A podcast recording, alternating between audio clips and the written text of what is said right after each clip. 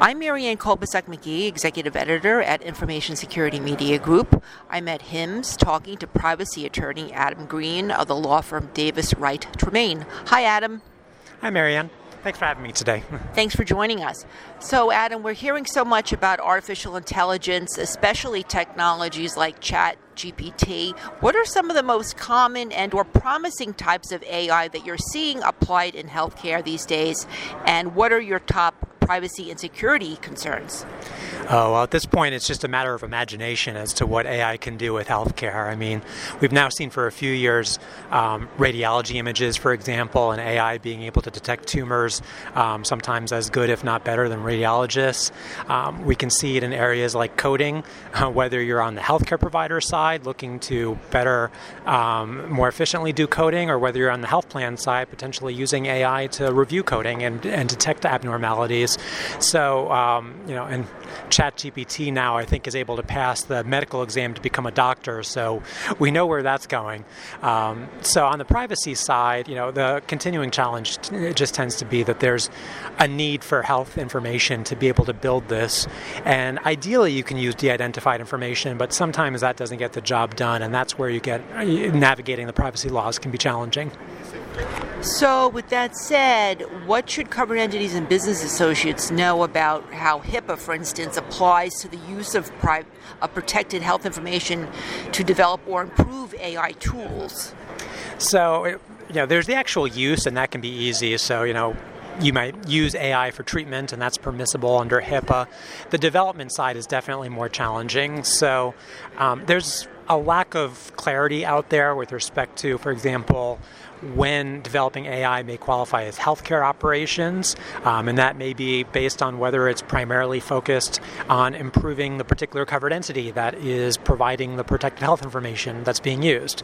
Um, it could possibly be considered research to develop AI, um, but we don't have much clarity about, you know, if you're not publishing but you're doing commercial R&D, whether that truly qualifies as research under HIPAA. Um, and even if it does, it's not a, a get out of jail free card. You still either have to get individuals' authorizations or an IRB or privacy board's waiver of authorization, um, or there's you know just that you you know none of the above, in which case you likely need individuals' authorizations to use their health information to develop AI. Now HIPAA has two different recognized ways of de-identifying PHI that can be used for research, and would that apply to using that data for AI? Do you think? Uh, so, yes, HIPAA has two recognized ways to de identify information, and that can be for purposes of research or for any other purpose. And so, one of them is the safe harbor method, and that involves removing things like direct identifiers like name or social security number, but also indirect identifiers like dates related to treatment or zip codes and things like that. And if you've got a structured data set, um, that can be pretty easy. Um, the only challenge might be whether the resulting data is good enough for the purpose that you're intending.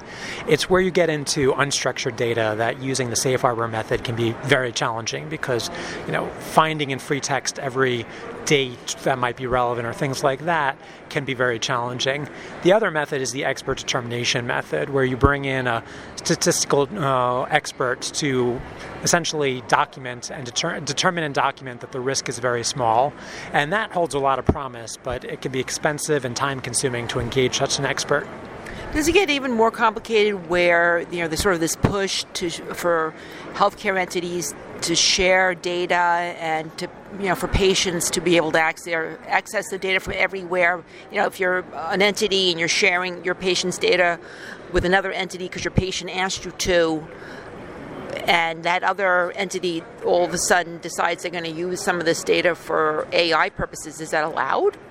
I mean, interoperability more or less treats the information as subject to kind of the laws governing the recipient. So, for example, if I'm a healthcare provider in Kansas and I get a request for treatment through kind of a health information exchange to send information over to a healthcare provider in Texas, then you know it's really not going to be under HIPAA at least, my data anymore once it's been received by that other you know, Texas healthcare provider for treatment purposes. And so it becomes likely part of their electronic health record and could feed into their own data sets that might be used for AI development. And so you know, interoperability really you know, leads to the, a flow of data, and at any point in that flow, it could potentially be scooped up, uh, hopefully for good purposes, for AI development. And are there any other sorts of AI related issues that we haven't touched upon that you think are worth noting that I didn't ask about? So, a big one is sale of protected health information. So, essentially, a covered entity or its business associate may not disclose protected health information in exchange for any form of remuneration. Obviously, the classic image is, you know, here's my PHI, and you get back, you know, bags of money in exchange. But more challenging might be things like, you know, here I'm providing you access to my protected health information, um, and in exchange, you're going to give me IP rights um, or a license to use the AI that you develop. And we've already had at least one case where a court found that that sort of exchange um, would qualify likely as a sale of protected health information information. And so structuring these arrangements in a way that doesn't trigger sale of PHI prohibitions can be pretty challenging. So, what are you predicting in terms of the regulatory uh, offices, you know, whether it's OCR or other offices that might get involved with AI, but also PHI and being misused for AI purposes? How soon might we see either guidance or enforcement actions related to that? Well, it's a tough area because you know, generally regulators only get glimpses into what's going on through certain avenues. So there might be a breach, there might be a patient complaint, um, there might be a whistleblower, or there might be kind of a randomly selected audit. And of those, most of them are not going to lead down the road towards um, a regulator scrutinizing AI development. I mean, a patient has no idea if their information is ultimately being used to develop AI. Um, now, we did see one case where uh, Project Nightingale involving Google, where there was a whistleblower, um, brought that to um, the media's attention. And we did see that OCR indicated that they were opening up an investigation response, but that's the last we heard of it, as far as I know. And so um, I've not heard anything on the horizon about um, AI guidance or anything like that, and there's limited visibility for the regulators. And frankly, you know, the regulators have their hands full right now on other things. Speaking of them having their hands full, what are you watching most when it comes to the HHS OCR world? Oh, there's a lot to see. So, you know, we, we had back in January 2021 a notice of proposed rulemaking, and that's frankly the least interesting thing out there. You know, it, it has a lot of things related to coordination of care that, frankly, I think were permissible even without the regulatory clarification. I think much more interesting is the recent think, December proposed rule on revising 42 CFR Part 2, the regulations governing um, substance use disorder information.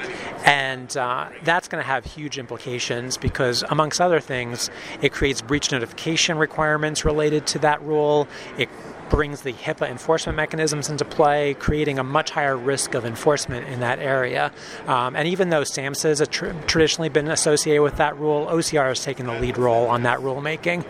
And then more recently, we have a proposed rule on supporting reproductive health care privacy. Um, obviously, OCR is stepping into a field of landmines on this one, um, but they're not afraid to do so. I mean, this is a big in, uh, priority of the administration.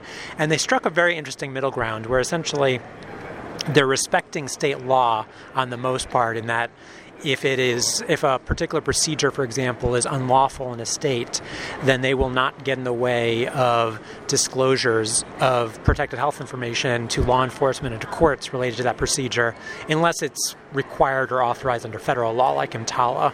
In contrast, if it's author if it's permissible lawful in one state, they are willing to preempt state laws in other states where those other states might try to get a hold of that information. So for example, Idaho passed a law where if you take a minor to another state and they get an abortion in that other state where it may be legal, um, you could be found in violation of Idaho law for doing so. And so, if you're in Washington, for example, you would not need to disclose under the proposed rule to an Idaho court who might be looking to prosecute someone for bringing a minor, minor over state lines in that case.